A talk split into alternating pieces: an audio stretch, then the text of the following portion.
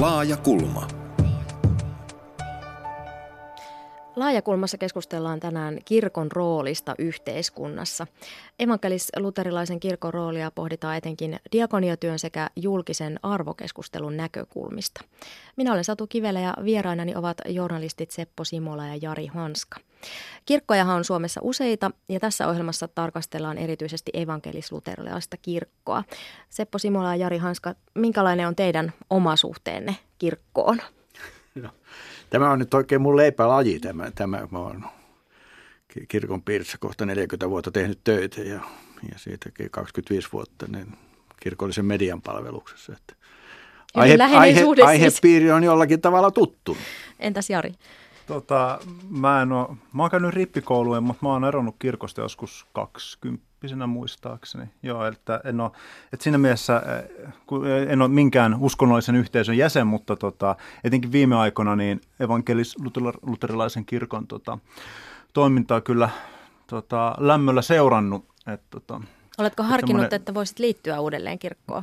No mä, mä katsoisin, että jos, mun, jos mä liittyisin kirkkoon, niin se pitäisi tapahtua uskonnollista syistä, ja ne, ne niin kuin syyt ei kohtaa. Mä siinä, sinänsä niin kuin arvostan ja äh, kannatan niin kuin kirkon tätä työtä, mitä tällä hetkellä, tällä hetkellä mm. tota, tekevät. Sun pitää ajatella, kato niin kuin Fingerporissakin, kun sanoo, että minä en juo alkoholia uskonnollisista syistä, juon ihan muista syistä, niin kyllä kirkkoonkin voi liittyä muista syistä. Aa, niin, Tässä niin. ruvettiin heti käännytyshommiin, Seppo on selvästi kirkon miehiä. Yhteiskun... Se on provikka luvattu varmaan niin, kyllä. kyllä, kyllä. kyllä. Yhteiskunnan vähäosaisista huolehtiminen kuului Suomessa kirkon rooliin 1800-luvun puoliväliin asti. Ja sitten vuonna 1865 Suomessa kuitenkin kunta ja seurakunta erotettiin toisistaan ja, ja sitten nämä yhteiskunnalliset tehtävät, kuten köyhänhoito, siirtyi seurakunnilta kuntien vastuulle. Ja siis vielä 1900-luvun alussa kunnallisen sosiaalitoimen olennainen osa oli vaivaishuutokaupat. Kuunnellaan pieni pätkä Ylen elävästä arkistosta. Hankasalmelainen Johannes Suomi muistaa lapsuutensa ajoilta Varsinais-Suomesta ne ajat, jolloin vaivaisia, kuten silloin sanottiin, kaupiteltiin pidettäväksi taloissa.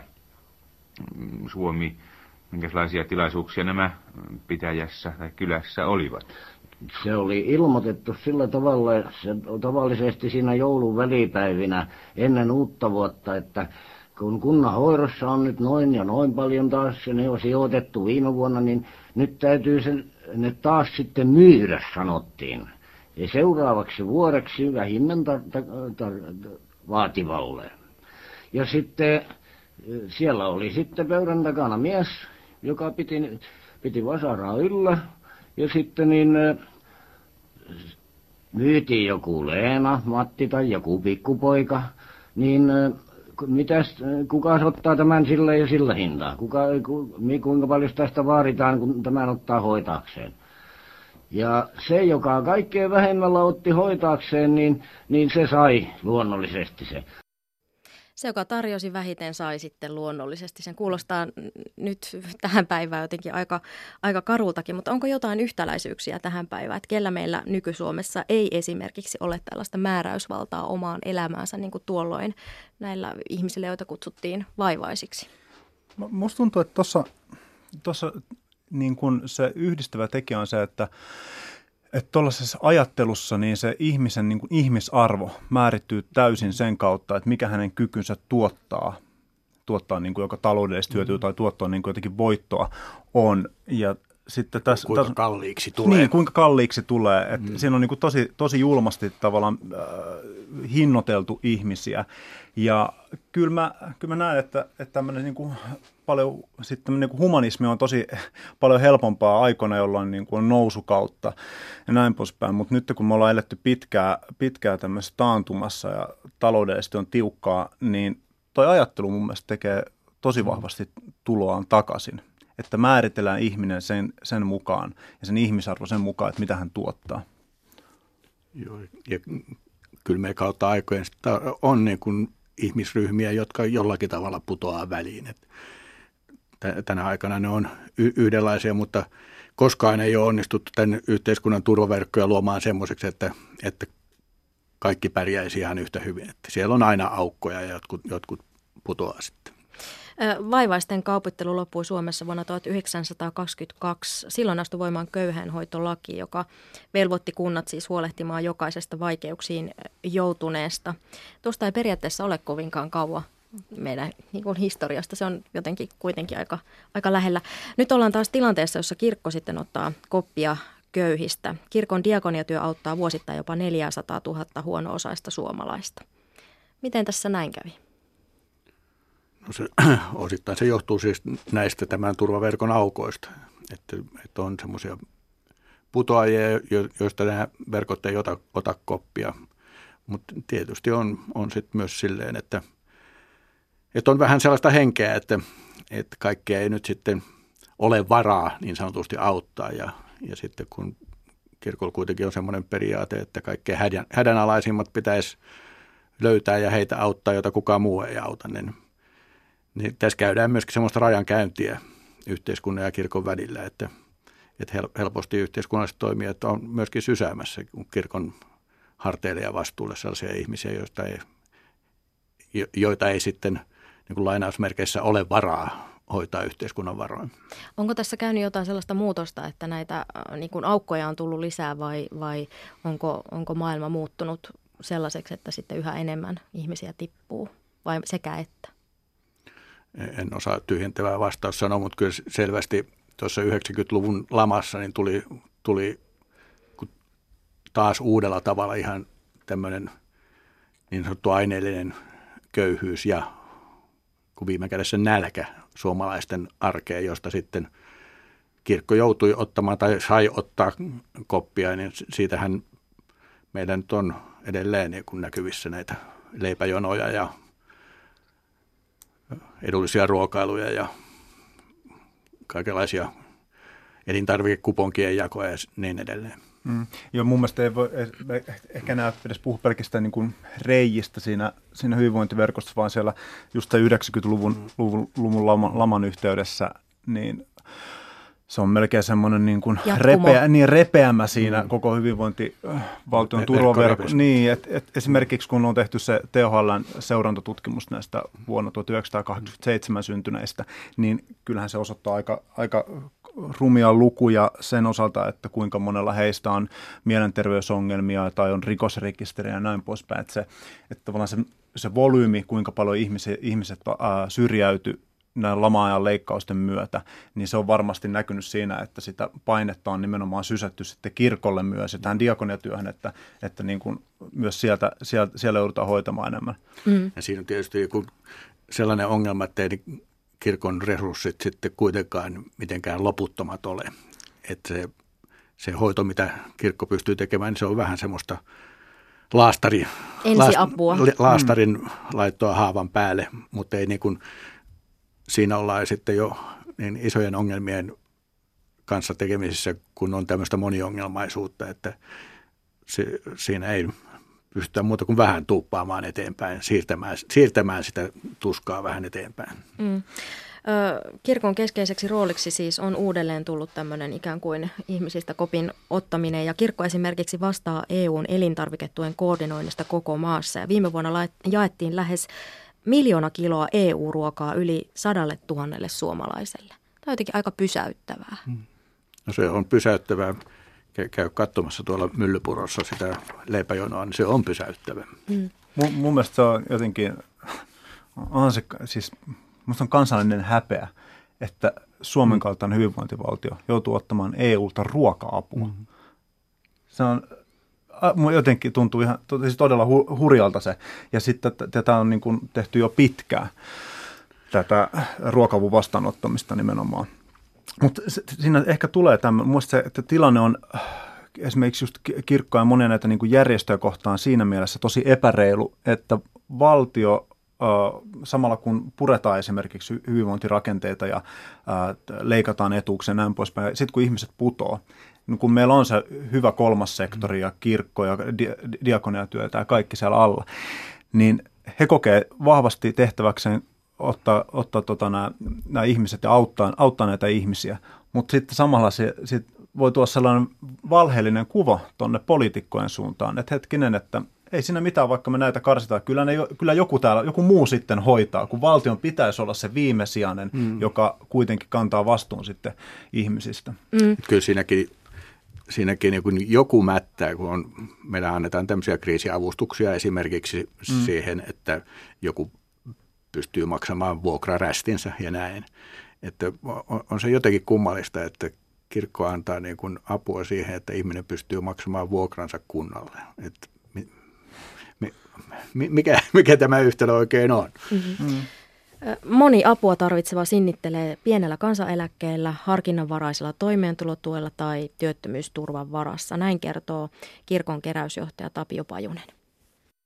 Kirkon diakoniatyö on ollut pakotettu nykyisen muotoisiin ja nykyisen sisältöisiin toimenpiteisiin juuri siitä syystä, että meidän sosiaalipoliittiset linjaukset ovat olleet sen suuntaisia, että se on mahdollistanut näin ison ihmisjoukon putoamisen ulkopuolelle. Jos ajatellaan esimerkiksi näitä leipäjonoja ja ruokapankkeja, joita kirkon diakoniatyössä 1990-luvulla kovasti peruste, perustettiin ja käynnistettiin, sehän oli nimenomaan tällainen pakkoratkaisu siihen tilanteeseen, että suomalaisilla ihmisillä oli nälkä. Ja nämä ruokapankit perustettiin sillä ajatuksella, että pankki, jota ei pitäisi olla. Että hyvinvointiyhteiskunnassa kenenkään ei pitäisi joutua turvautumaan leipäjonoihin, jotka suoraan sanottuna on, on hyvin häpeällisiä, ei pelkästään yksilön, vaan koko yhteiskunnan kannalta. Kansainväliset sosiaalipolitiikan tutkijat arvioivat suomalaista leipäjonopolitiikkaa todeten, että erinomaisen hyvin organisoitua toimintaa, mutta kuitenkin toimintaa, joka on suureksi häpeäksi hyvinvointivaltiolle. Sehän on merkki nimenomaan siitä, että yhteiskunta ei kykene pitämään huolta omistaan ja itse asiassa meidän viimevuotisten sosiaalipoliittisten linjausten seurauksena – yhä uusia ryhmiä on, on pudonnut. Näin sanoi siis kirkon keräysjohtaja Tapio Pajunen. Perustuslain mukaan siis valtiovalta huolehtii kansalaisten perusturvasta. Sen takia siis on haluttu, tai kirkko on halunnut pitää aineellisen avun antamisen tilapäisenä. Toisaalta sitten kirkon rooli arjen auttajana on kuitenkin koko ajan vahvistunut sieltä 1990-luvun lamasta lähtien, niin Miten tällaisesta tilanteesta päästään pois vai, vai onko tämä nyt semmoinen eh, pysyvä ratkaisu, että valtio käyttää hyväkseen kirkon lähimmäisen rakkautta ja kolmannen sektorin, sektorin toimintaa? Ja kun joku osaisi sen sanoa, että miten tästä päästään pois, niin se olisi hyvä, mutta, mutta varmaan se on yhteiskunnan, yhteiskunnan arvoista ja yhteiskunnan päättäjistä kiinni, että miten näistä kaikkein heikoimmista sitten pidetään huolta – tässä on kuitenkin sitten koko ajan semmoinen tilanne, että aina tulee niin uusia ryhmiä, jossa joudutaan niin rajaa käymään. Että jos me puhutaan, että valtion tehtävä on pitää huolta kansalaisista ja sitten yhtäkkiä meillä alkaakin olla ihmisiä, jotka ei ole meidän kansalaisia. Ja ne kuitenkin elää täällä meidän keskuudessa. Että ottaako yhteiskunta heistä koppia? Jos yhteiskunta ei ota, niin ottaako kirkko? No kirkko on jo pyr- pyrkinyt aina, aina löytämään ne, joilla on hätä ja, ja auttamaan. Ja on tätä nyt ihan käytännössä tehty nyt tässä viimeisinä vuosina. Hmm. Joo, tuo on, on poliittinen ratkaisu. Kirkko ei sitä pysty mm. mun mielestä ratkaisemaan sitä, että, että, että miten, miten pystytään kaikkein heikoimmista, heikommassa asemassa olevista huolehtimaan ja pitämään huoli siitä, että ihmiset ei putoa tämän niin kuin meidän hyvinvointiyhteiskunnan verkkojen läpi, vaan se, se on nimenomaan lainsäätäjien eli poliitikkojen, poliitikkojen tehtävä. Ja niin kuin tuossa insertissäkin tuli, tuli hyvin esille, että meidän sosiaalipolitiikka on ollut, on ollut kuristavaa. Ja mä, mä näen se jotenkin, että se kytkeytyy tähän tällaiseen niin kuin isompaan, isompaan kehitykseen, missä ää, meidän yhteiskunnan kehittämisen suuntaviivo ei niinkään määritä se, että mitä, mitä esimerkiksi vaaleilla valitut poliitikot haluavat, minkälaista yhteiskuntaa he haluavat rakentaa, vaan se määrittyy sen kautta, että että miten paljon milloinkin on valtiovarainministeriön laskelmien mukaan rahaa käytössä. Että siinä annetaan niin kuin valtiovarainministeriö antaa raamit ja että päättäkää tuon puitteissa sitten, että jos te haluatte tuonne rahaa, niin mistä se otetaan ja näin poispäin. Että tavallaan semmoista suurta, suurta pohdintaa siitä, että, että minkälainen val- hyvinvointiyhteiskunta me nyt halutaan, niin sitä ei tehdä. Mun mielestä voisi olla hyvä tällainen, kun nyt koko kaiken maailman Suomi sata vuotta itsenäisenä juhlavuoden aikana on kaikkea tapahtumaa muuta, niin voisi kyllä miettiä sitä, että mihin me halutaan, niin kuin, että minkälainen Suomi me halutaan tästä rakentaa. Että, että se voisi olla mun mielestä semmoinen, mihin, mihin, mihin kannattaisi kiinnittää enemmän huomioon. Sen kautta voisi myös ratkaista tätäkin ongelmaa. Ehkä kirkon rooli tässä voisi olla niin semmoinen perinteinen, että kirkon tehtävä on saarnata. Sa- saarnata sitä, että heikommastakin pitää pitää huolta – ja että on meidän kaikkien maailma ja kaikkien yhteiskunta. Mutta samaan aikaan, kun sanotaan, että kirkon tehtävä on saarnata, niin kyllä täytyy sanoa, että se usko ilman tekoja on kuollut. Että se paras mm. saarna on kuitenkin se, että myöskin tehdään jotakin ja, ja näytetään, että, että tälleen yhteiskunnan nyt pitäisi huolehtia. Että tänä talvena esimerkki oli tämmöinen hätämajoitus, että täällä liikkuu Helsingissä ihmisiä, joilla ei ollut pakkasessa si- sijaa. No, niitä otettiin sitten kirkon suojiin, mutta se oli aika väkevä saarna, saarna tässä yhteiskunnassa, että jonkun täytyy näistä ihmisistä huolehtia. Hmm. Eli se on vähän sellaista niin kuin, ikään kuin vastavoimaa myös hmm. tälle ajattelulle, mistä aiemmin puhuttiin, että ihmisarvo määräytyy sen tuottavuuden mukaan tai, tai jonkun aseman mukaan ja, ja sitten sitä kautta mietitään, että onko ihmisellä ihmisarvoa, vaikka se pitäisi olla niin kuin, että jokainen on arvokas. Mm, kyllä. Mun mielestä kirkko on tehnyt tuossa suhteessa niin kuin äärimmäisen niin kuin hyvää työtä, että se on lähtenyt suoraan sitä omista niin kuin perusopuksista, mm. että mitä Jeesus tekisi. Mm. Et, ja siis, e, mutta siihen se, sen mm. palauttaa ja mun mm. mielestä se on täysin johdonmukaista silloin mm. tämä kirkon toiminta. Ja nimenomaan se, että kun kirkko saarnaa, niin ää, välillä tuo näitä näkemyksiä, että kirkko ei saisi olla niin kuin poliittinen toimija. Mm. Miten ihmeessä poistat politiikan tällaisesta, tällaisesta asiasta, mm. joka on mitä suurimmassa määrin sosiaalipoliittinen nimenomaan. Niin, se on niin veteen piirretty viiva, niin. että milloin mennään sen päiväpolitiikan puolelle, joka ei tietenkään ole kirkon tehtävä, mutta mm. silloin jos käytetään puheenvuoroja – heikommassa asemassa olevien puolesta, niin kyllähän siinä on poliittinen kyllä, ulottuvuus kyllä. myös. Mm, puhutaan tästä politiikasta vielä myöhemmin vielä enemmän. Ö, pari vuotta sitten Suomessa oltiin jo siinä tilanteessa, että kirkon diakoniatyö ei ihan riitä avuksi. Ja kirkko siis perusti kotimaan avun auttamaan suomalaisia hädässä. Ja mukaan on kutsuttu myös vapaaehtoisia auttajia ja varoja kerätään tavallisilta suomalaisilta. Ja jos joku nyt pohtii, että pitääkö autettavien kuulua kirkkoon, niin ei tarvitse.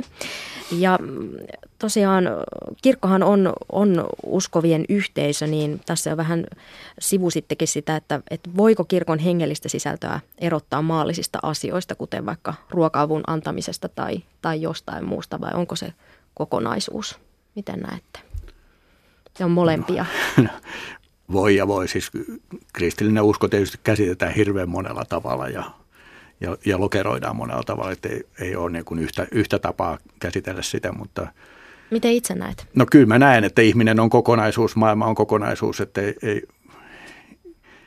ei ihmistä voida auttaa hengellisesti, jos hänen ruumiinsa ja henkensä, Vatsa kurisee, niin. henkensä voi huonosti. Tämä on oikeastaan ollut, ollut meidän lähetystyönkin, kun, kun kristillistä sanomaa on viety maailmalle, niin ne on kulkenut käsi kädessä. Että siellä on samaan aikaan, kun on saarnattu evankeliumia, on, on perustettu sairaaloita ja kouluja ja että se, nämä kulkee käsi kädessä niin maailmalla kuin täällä meilläkin. Mm, Jari Hanska, sinä et kuulu kirkkoon. Miten sinä näet tämän asian? Niin kauan kun, siinä kun annetaan apua, kirkko antaa esimerkiksi apua, ja jos ei tee jaottelua nimenomaan, että, että antaa niin kuin uskonto ihmisen niin kuin, äh, tota, vakaumukseen katsomatta sitä apua, niin se on ihan ok. Ja periaatteessa mä ymmärrän sen äh, kitkan, mikä siihen liittyy, että että sitten jos siihen apuun liittyy tunnustuksellisia piirteitä, esimerkiksi se, että, että samalla kun saa ruokaa, niin saa vähän Herran sanaa siinä. Eli rukoillaan Mut, ensin, niin, vai sitäkö niin, meinaat?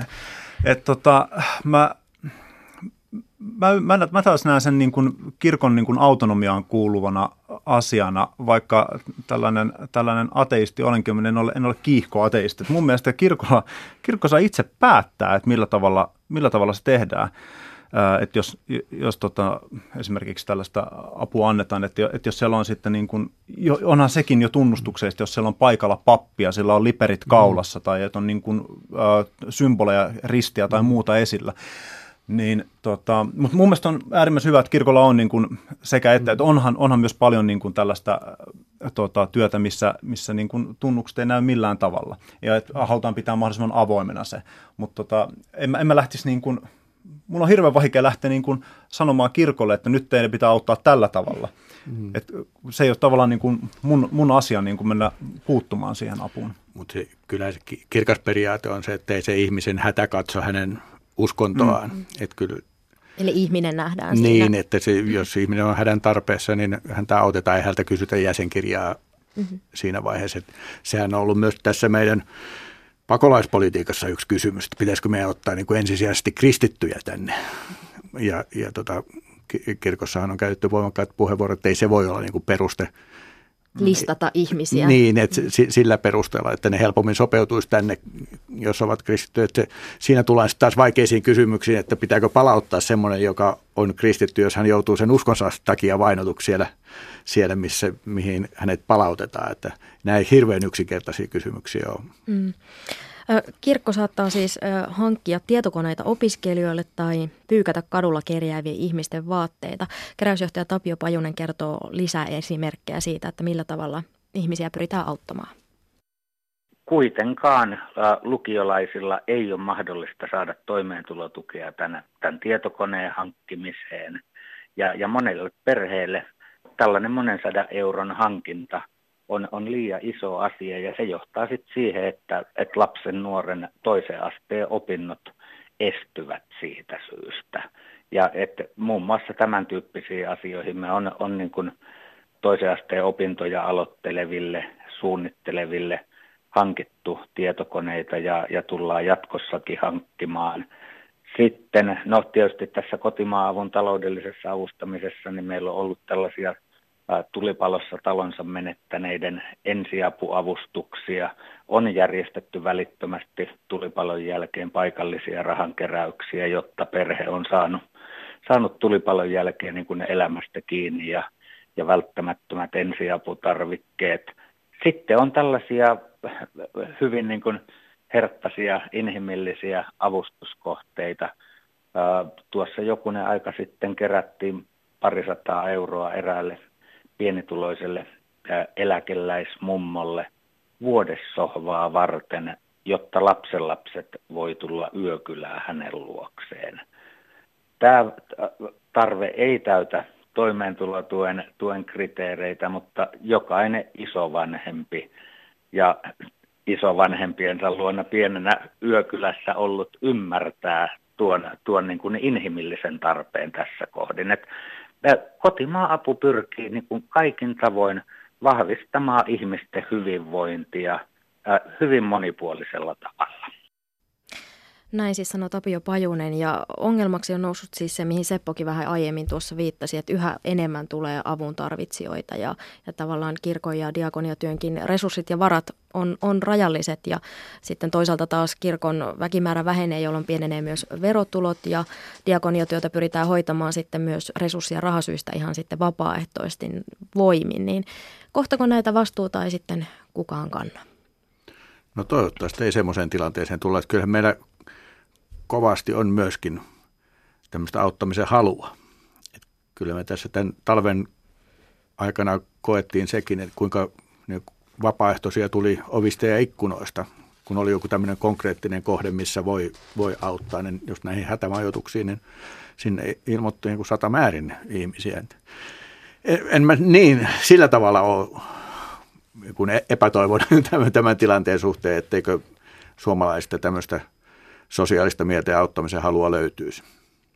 Joo, kyllä mä uskon, että ihmiset, ihmisillä niin kuin se välittäminen, välittäminen on ihan semmoinen piirre, mikä ei ole, ei ole katoamassa, vaikka niin kuin yhteiskunnasti on tosi semmoista, niin sanottaisiko nyt, kylmää itätuulta tuo tuota, poliittinen retoriikka ja kaikki. Ö, mutta sitten kysymys just on mun mielestä koko ajan palautuu siihen, että vaikka ihmisellä on niin kuin halu auttaa ja näin poispäin, niin onko tämmöiset niin kuin extempore, tämmöiset keräykset ja että et aina paika, paikataan niin kuin täysin riakalaista tilkkutäkkiä yksi paikka tuolta ja sitten toinen tuolta, kun meillä on yksi semmoinen erittäin hyvä muoto uh, hoitaa näitä, näitä asioita, joka tapahtuu verotuksen kautta. Juuri ajattelin. Yhte, yhteiskunta voisi niin kuin kantaa vastuun näistä, jolloin se myös se rahan käyttö on usein pystyisi olemaan niin kuin tehokasta, että se saadaan, pystytään silloin äh, priorisoimaan suoraan niin kuin isompia kokonaisuuksia niin kuin kansallisella tasolla.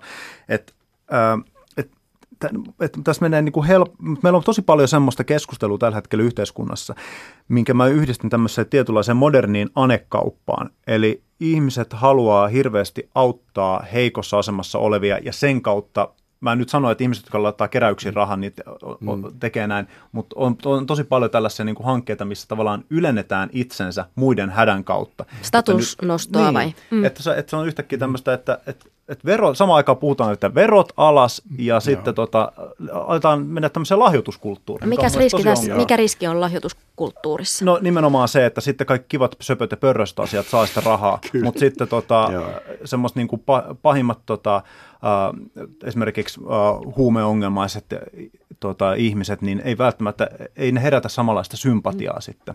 Kyllä mä luulen, että tästä meillä on yksimielisyys ainakin tämän pöydän ääressä, että tämä tämmöinen pohjoismainen hyvinvointiyhteiskunta on se, mm. mistä meidän pitää niin kuin kynsin hampaan pitää kiinni ja, ja ka- kaiken keinoin niin kuin edistää sitä, että, että se, se pysyisi voimissaan eikä mennä tämmöiseen almuyhteiskuntaan, mikä on sitten taas niin kuin jossain muualla se kulttuuri, että, mm. että heikommasta huolenpitäminen sysätään perheille ja järjestöille, kirkolle, että kirkon rooli minusta pitää jäädä niin kuin tämmöiseksi hätä, hätähuudon huutajaksi ja, ja saarnaajaksi, niin kuin äsken mm. sanoin. Mutta ei se poista sitä, etteikö se olisi hyvä asia, että ihmiset auttaa ihan käytännön asioissa. Esimerkiksi Kyllä. tämän mummon, mummon so, sohvan, sohvan hankkimisessa, että ne on niin semmoisia ne on juuri semmoisia pieniä pisteitä siinä turvaverkossa, mitä ei niin kuin kovin helposti täytetä tällä koko yhteiskunnan systeemillä. Että tämmöisiin on, on hyvä, että meillä on jotakin järjestelmiä, missä tämmöisestä voidaan pitää huolta. Joo, nimenomaan mä oon tästä samaa mieltä, että, että, että, tota, että, että nimenomaan Tämä, mä arvostan suunnattomasti sitä, mm. mitä kirkko tekee, mitä järjestöt tekee, sitä mm. työtä, mutta nimenomaan, että val- yhteiskunnan pitää kantaa mm. niin kuin, tämä niin kuin suuressa mittakaavassa tämä vastuu, jotta nämä järjestöt pystyy keskittymään sitten niihin tiettyihin pisteisiin, mutta sitten siinä vaiheessa, jos tämä verkosto alkaa olla niin kuin täysin repalainen, niin sitten he eivät pysty, niin kuin, just tämä, mitä tässä äskeisessä insertissä kuvattiin, nämä sohvan hankinnat sun muut, niin sitten se se heikkenee se, se apu myös.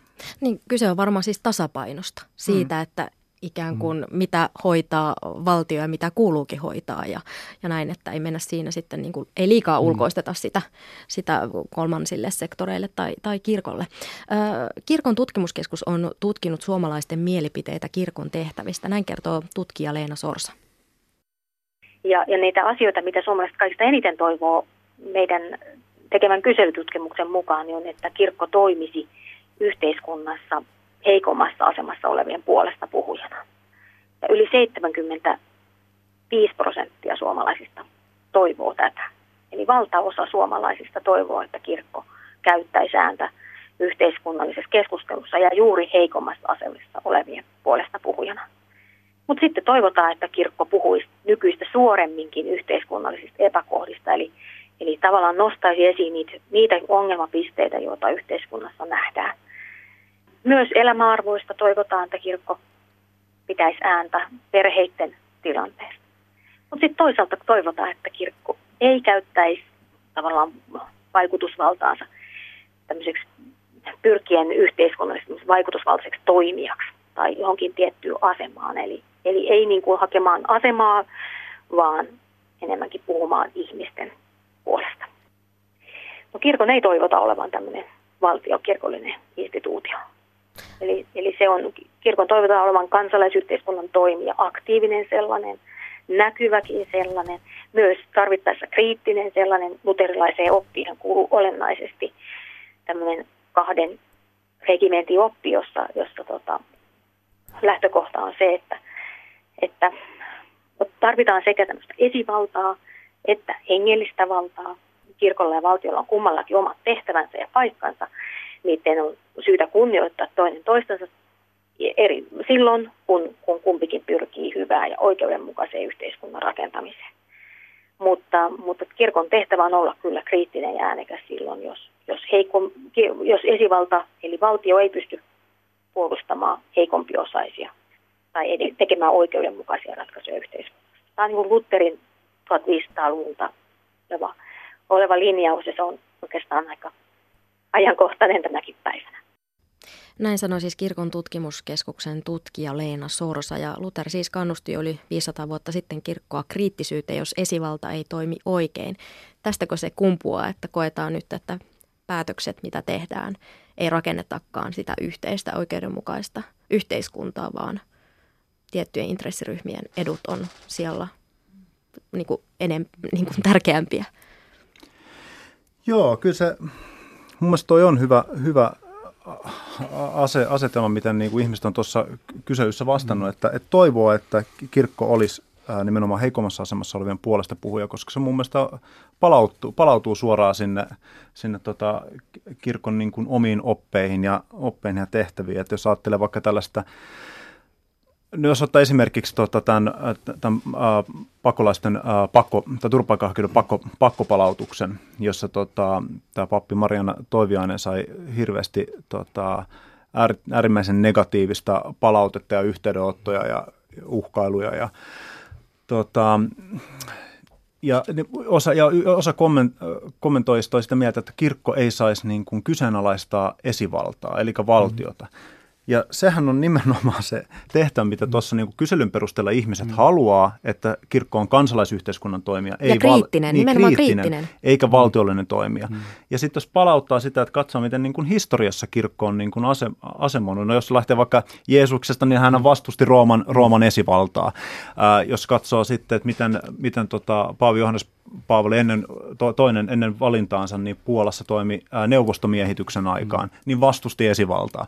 Et, et tämmöisiä, niin kuin, missä kirkko vastustaa esivaltaa erilaisilla teoilla ja toimilla ja nimenomaan ajaa sitä omien niin kuin opinkappaleidensa mukaista, ää, mukaista niin kuin politiikkaa ja tekoja, niin sehän on se paikka, mikä, mikä kirkolla mm. niin kuin on. Ja se on jännä, että, että se niin kuin, se unohtuu aina, aina välillä tässä keskustelussa. Kyllähän kirkon historiassa on pitkiä jaksoja, jolloin kirkko on ollut myötäilemässä sitä kyllä, esivaltaa. Kyllä. Ja, ja, tuota, ja ikäviäkin esimerkkejä niin, löytyy. Hyvinkin ikäviä, mutta mä sanoisin, että se ei ole, se, mitä kirkko pitäisi saanata puhua, niin ei ole vain tämä, niin kuin tämä yhteiskunnallinen oikeudenmukaisuus, vaan kyllä pitäisi jollakin tavalla myöskin nostaa esiin tämmöisiä arvokysymyksiä ihan siitä, että mitä ihmiset arvostaa, miten ne elämänsä elää. Et, et kyllä meillä aika paljon semmoiset kylmät, kylmät tuulet myöskin puhaltaa siinä mielessä, kuinka, kuinka tota, et, etsitään semmoista materiaalista hyvää itselle ja sille ihan lähipiirille. Että kyllä siinäkin on se saarnan paikka, että, että me pidettäisiin kuitenkin tämmöisestä yhteisvastuullisesta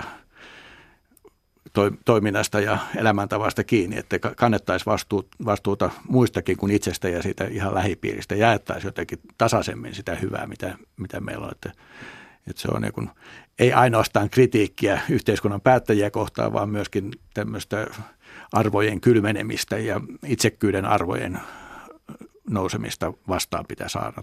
Mm. Laajakulmassa pohditaan tällä kertaa kirkon roolia yhteiskunnassa. Minä olen Satu Kivelä ja vieraanani ovat Seppo Simola ja Jari Hanska. Tässä jo sivuttiinkin sitä, että, että suomalaiset toivoo kirkolta arvokeskustelua ja Sepon mm. puheenvuoron jälkeen voi ehkä todeta, että kirkko haluaa myös olla mm. se arvokeskustelija. Keräysjohtaja Tapio Pajusen mukaan kirkossa on ollut kautta aikojen pappeja ja diakoneja, jotka ovat nostaneet eriarvoisuuden esille ja olleet jopa kansalaistottelemattomia. Ja kirkon edustajien julkisiin kannanottoihin saatetaan joskus jopa suhtautua suorastaan vihamielisesti, niin kuin Jari tuossa viittasit helsinkiläispappi Mariana Toiviaisen saamaan, saamaan uhkailumäärää ja vihapuheen määrää, niin Pajunen arvelee, että yksi syy Toiviaisen saamaan rajun palautteeseen voi olla naissukupuoli ja nuorehko ikä. Kuka sitten on oikein kirkon ääni, että onko se niin, että vielä 2000-luvullakin vain mies rovasti tai mies arkkipiispa saa jyrähtää? Se, se, tämä on tietysti semmoinen kysymys, että ei ole olemassa yhtä kirkon ääntä. Me, meidän tässä systeemissä ei, ei ole niin kuin yhtä semmoista patukkaa paavia, joka niin kuin lausuu sitä, mitä mieltä kirkko on. Meillä on erilaisia kirkollisia ääniä, kirkollisia toimijoita ja toisten puheenvuorot sitten on vähän painavampia ja niillä annetaan enempi huomiota kuin toisille. Että jos Onko sukupuolella väliä? Voi silläkin olla, mutta, mutta tässä, tässä ollaan nyt menty niin kuin sillä tavalla eteenpäin, että tämä kirkollinen ääni ei ole vain se, se isomahainen, isomahainen rovasti tai arkkipiispa, no meidän nykyinen arkkipiispa ei niin isomaha olekaan, vaan kyllä että kirkon ääntäkin on pehmentänyt se, että meillä on esimerkiksi naispiispa. Mutta se on totta, että, että tuota, se palaute, mitä naispuoliset kirkon edustajat saa, niin se on ihan toista luokkaa kuin mitä miehet joutuu ottamaan vastaan. Että joillakin on ikään kuin sisään kätkettynä semmoinen ajatus, että naiselle saa sanoa kuinka pahasti vain ja hän on ansainnut sen. Joo, mun mielestä se on hälyttävää. Tämä, tämä, tämä, tämä ei nimenomaan rajaudu mitenkään, mitenkään tähän kirkkoon ja kirkon toimintaan, vaan tämä niin kuin naisviha, mikä mm. näkyy noissa äh, tota, äh, kommentoinnissa, jos, jos, jos nainen oli, oli asiantuntijana tai päättäjänä tai kirkon työntekijänä, SPRn työntekijänä, missä Kyllä. tahansa roolissa äh, puhuu jostakin, ei, ei tarvitse edes kovin tulenarka aihe olla, niin siis se palaute, palautteiden niin kuin, tota, tyyli on mun mielestä todella hälyttävä. Et esimerkiksi mä en ole, niin kuin, mä en, mä en ole niin kuin viha, vihapostia muistaakseni juurikaan saanut kun sitten taas mun niin kuin naispuoliset kollegat saa no. sitten niin kuin aika ajoin. Ja varsinkin riippuu, että mistä tietystä aiheesta, kun puhutaan esimerkiksi maahanmuuttoa liittyen, niin sit se on siis äärimmäisen törkeää se, millä tavalla ihmisiä lähestytään. Niin, eli tämä tavallaan on semmoinen, mikä on koko yhteiskunnassa on, oleva, on, mikä on, vaan on, sitten joo, näkyy se, myös tuolla. Ehkä se korostuu vielä sitten niin kuin kir- kirkollisilla toimijoilla, että siihen sisällytetään sitten tämmöinen niin kuin todella halpamainen niin kuin hurskasteleva kielenkäyttö ja samalla hirveä alatyylinen kielenkäyttö. Joo. Ni, niitä yhdistellään sille.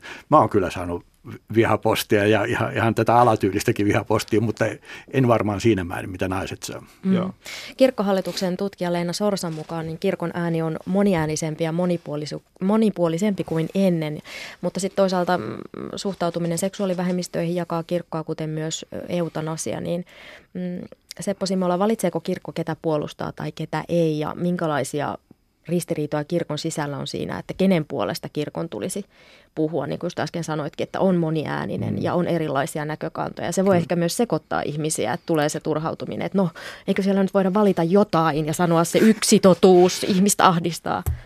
Joo, tämmöistä toivetta tietysti on, että mikä se kirkon ääni nyt sitten on ja mitä mieltä kirkko tästä on, mutta tosiaan tämä, ei tämä meidän kirkko ole mikään semmoinen – monoliitti, jossa niin kuin on yksi mielipide. Että meillä on hyvin harvasta asiasta on niin, kuin niin sanotusti virallinen kanta.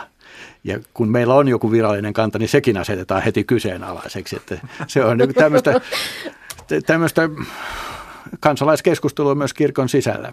Mutta niin kuin sanottu, erilaisilla kirkollisilla puheenvuoroilla on erilaisia painoarvoja. Että totta kai jos arkkipiispa sanoo jotakin, niin sitä ehkä kuunnellaan vähän enemmän kuin jos Möttönen jostakin jostakin tuota, päiväkerhosta sanoo jotakin. Niin, vaikka ehkä Möttösellekin voisi olla painava niin, asia. Kyllä, hänelläkin varmaan kuunnella. on, mutta sitä arkkipiispaa kuunnellaan ennen. Aivan. Ja sitten mun mielestä on hyvä se, että kirkon kannanmuodostuksessa on olemassa omat mm. demokraattiset mm. Ä, tavat ja kirkon jäsenet voi niin kuin itse päästä sinne, sinne no. elimiin vaikuttamaan sitten, ihan niin kuin siviilitkin. Että tota, että jos ihmiset haluaa vaikuttaa siihen, että mikä se kirkon kanta on, niin läht, kannattaa lähteä mukaan, mukaan. Siihen, niin, niin. mukaan siihen toimintaan tai ainakin mm. äänestää niissä, onko se kirkko, kirkollisvaaleissa. Ja, ja, ja näin, että tota, ja musta on ainoastaan hyvä asia, että, että kirkko on moni ääne, että siellä mm. ei ole yhtä, yhtä tällaista paavia, joka julistaisi sen niin kuin oikean sanan, vaan että, että mm. löytyy, niin kuin, löytyy sitä keskustelua ja nimenomaan, että se keskustelu käydään käytäisiin mahdollisimman paljon julkisuuden kautta. Mm. Avointa. Niin, mm. koska silloin, silloin se niin kuin on,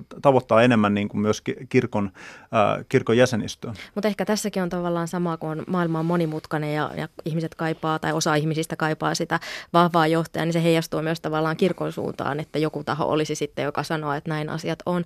Ö, haastattelin tätä ohjelmaa varten myös Helsingin yliopiston kirkkohistorian tutkija Marjo-Riitta Antikaista, ja Antikaisen mukaan kriisiajat lisäävät puheita kansankirkosta, ja to toisaalta ne sitten haastaa miettimään, että onko kirkko kaikkien kansalaisten tukena. Tässä vähän jo aiemmin sivuttiinkin sitä, että, että on myös semmoisia historiassa meillä esimerkiksi Suomen sisällissota ja sen jälkeisiä vuosikymmeniä, jolloin, jolloin sitten tavallaan kirkolla kirkon, kirkko valitsi puolensa, niin, niin mitä mahtoi sisällissodan osapuolille ja nuoren itsenäisyyden rakentajille merkitä se vitivalkoinen kirkko? Kyllähän se on pitkään ollut semmoinen avoin haava varmasti kuin suomalaisten suhte- suhteessa kirkkoon se, että kirkolliset ihmiset, mä nyt pyrin välttämään tätä, että kirkko oli sitä mieltä, että monet kirkon ihmiset oli, oli asettu niin kuin sille niin vo, vo, vo, voittaji, voittajien puolelle. Sitten meidän historiassa oli semmoinen kuin tuo talvisota ja jatkosota, jolloin siellä oltiin sitten samoissa juoksuhaudoissa kaikki. Ja se oli aika semmoinen paikkaava kokemus myöskin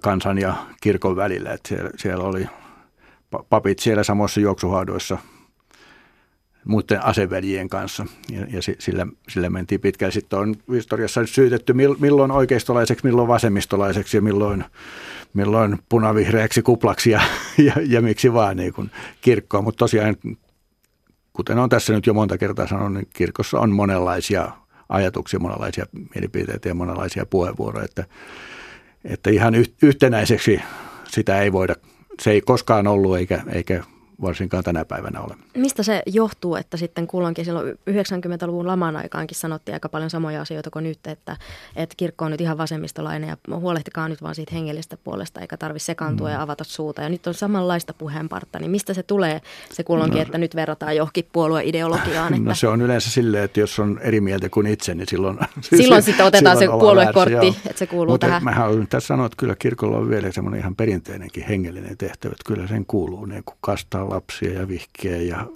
haudata. Että kyllä sitäkin ihmiset toivoo, eikä vaan näitä yhteiskunnallisia puheenvuoroja. Mm. Silloin tosiaan oli sitten Neuvostoliiton hyökkäys ja, ja Suomen kirkko sitten oli myös vasemmistolaisten kirkko, mutta kuinka kauan sitten tavallaan vaadittiin siihen, että, että jotenkin vasemmiston aito sietäminen tapahtui? Mitä arvelet? No en ole niin tarkkaan tätä kir- kirkkohistoriaa tutkinut, mutta kyllä meillä pit- pitkään on ollut sillä tavalla, että itse asiassa niin kuin sosiaalidemokraattien keskuudessa kirkko on ollut kaikkein suosituin, jos näin lainausmerkissä voi sanoa, että ei se,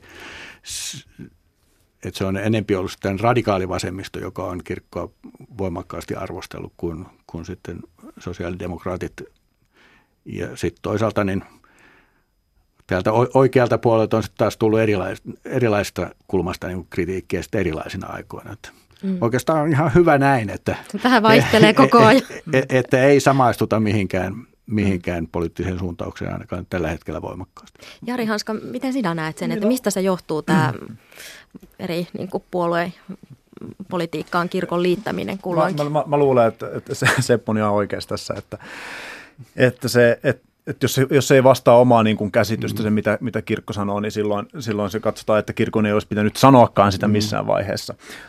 Uh, Mutta täytyy muistaa, että, että jos ajatellaan esimerkiksi niin kuin sosiaalipoliittisia kannanottoja, niin koska kirkko tekee diakoniatyötä ja on jatkuvasti tekemissä ihmisten kanssa, jotka on niin kuin hädänalaisia, niin heillä on aika hyvä Mm. käsitys ja tuntuma siitä, että mitä se on. Mä väitän, että se on monesti parempi kuin esimerkiksi monilla poliitikoilla tai ministereillä. Että et ei ole, et se, se tieto ei samalla tavalla kulje, kulje tuonne tota, meidän ylimpään päätöksentekojärjestelmään, varsinkaan jos ei ole niin kuin aitoa kiinnostusta näihin asioihin. Niin mun mielestä sitä, näitä, näitä niin kuin viestejä kyllä, kyllä, kyllä kannattaa niin kuin kirkon suunnalta, suunnalta kuunnella, että, että tietää vähän, että mikä se, koska he on tietyllä tapaa siinä niin kuin kansakunnan pulssilla. Ruohonjuuritasolla niin, ihan kyllä. täysin. Tapio Pajonen muuten sanoi, että hän kokee, että kirkko ei ole tarpeeksi voimakkaasti pystynyt tuomaan esille just näitä, niin kuin mitä dia- diakoniatyössä mm. kohdataan, niin ihmisten tilannetta. Miten sinä Seppo ajattelet, ollaanko se on varmaan totta, kun meillä on myöskin semmoista perinnettä, ei hirveästi niin kuin lyödä rumpua siitä, että mitä kaikkea hyvää me tehdään, että, että tehdään sitä hyvää niiden ihmisten takia, mutta, mutta ei niin kuin haluta. On vähän semmoinen turha nöyryyden perinne siinä, että ei, ei, omaa häntää. Ei, ei tehdä tästä nyt niin numeroa. Mm, Tuossa Seppo mainitsikin aiemmin, että kirkko vastaa myös näistä hengellisistä tarpeista jäsenilleen, että on kastamista, mm-hmm. vihkimisiä, hautaamisia ja, ja on jouluvietot ynnä muut. Ja osa näistä rituaaleista on joutumassa puristuksia ainakin kaupungissa ja moniarvoisuus, maallistuminen ja eri kulttuurien ymmärtämisen nimissä tulilinjalla, tulilinjalla ovat välillä sitten suvivirret ja joulukuvaelmat mm. ynnä muut ja kirkkovihkimisetkin vähenee, niin mitä tällainen merkitsee kirkolle ja sen rooleille yhteiskunnassa, Seppo Simola? Kyllä se merkitsee sitä, että, että me ei edetä enää semmoisessa yhtenäiskulttuurissa, että tämmöinen kirkollinen tapakulttuuri on vain osan kansasta kulttuuria ja, ja valitettavasti, meidän kannalta valitettavasti niin kuin vähenevän osan. Et, mutta paljon on vielä kansaa, joka, joka kulkee siinä, siinä virrassa, jossa suomalaiset on vuosisatoja kulkenut, mutta kyllä se haastetaan. Jari Hanska, sinä et kuulu en, kirkkoon en, tai en, katsotaan mä... vielä lähetystä on hetki jäljellä. Vai olla, Joo, että... mä, mä, en, mä en näe suurta ongelmaa siinä, että, että meillä ei ole sellaista suurta yhtenäiskulttuuria, mm. että, että meillä on paljon niin kuin... En mäkään sitä ongelmaksi. Joo, joo, mutta no, et, et se, että, että ihmiset ei välttämättä valitse mm. niin kuin sitä evankelis-luterilaista mm. kirkkoa niin kuin omaksi niin kuin lähimmäksi yhteisöksi, johon mm. haluaa kuulua. Että sitä niin kuin hyvää voi tehdä monissa eri, eri, eri, eri paikoissa, eri mm. rooleissa. Että mun mielestä se niin kuin, tämä on niin kuin tämmöinen kehitys, mikä on aika, aika luonnollinen tietyllä tapaa. Olemme laajakulmassa pohtineet Seppo Simolan ja Jari Hanskan kanssa, että millaisia ovat evankelis-luterilaisen kirkon roolit 2000-luvun Suomessa ja keskustelua voi jatkaa sosiaalisessa mediassa tunnisteella laajakulma. Satu Kivelä kiittää ja tapaamisiin jälleen ensi viikon torstaina ja meille voi edelleen lähettää aiheita. Ohjeet tulee tässä. Ehdota aihetta laajakulmaan. Lähetä ehdotuksesi sähköpostilla osoitteeseen satu.kivela at yle.fi.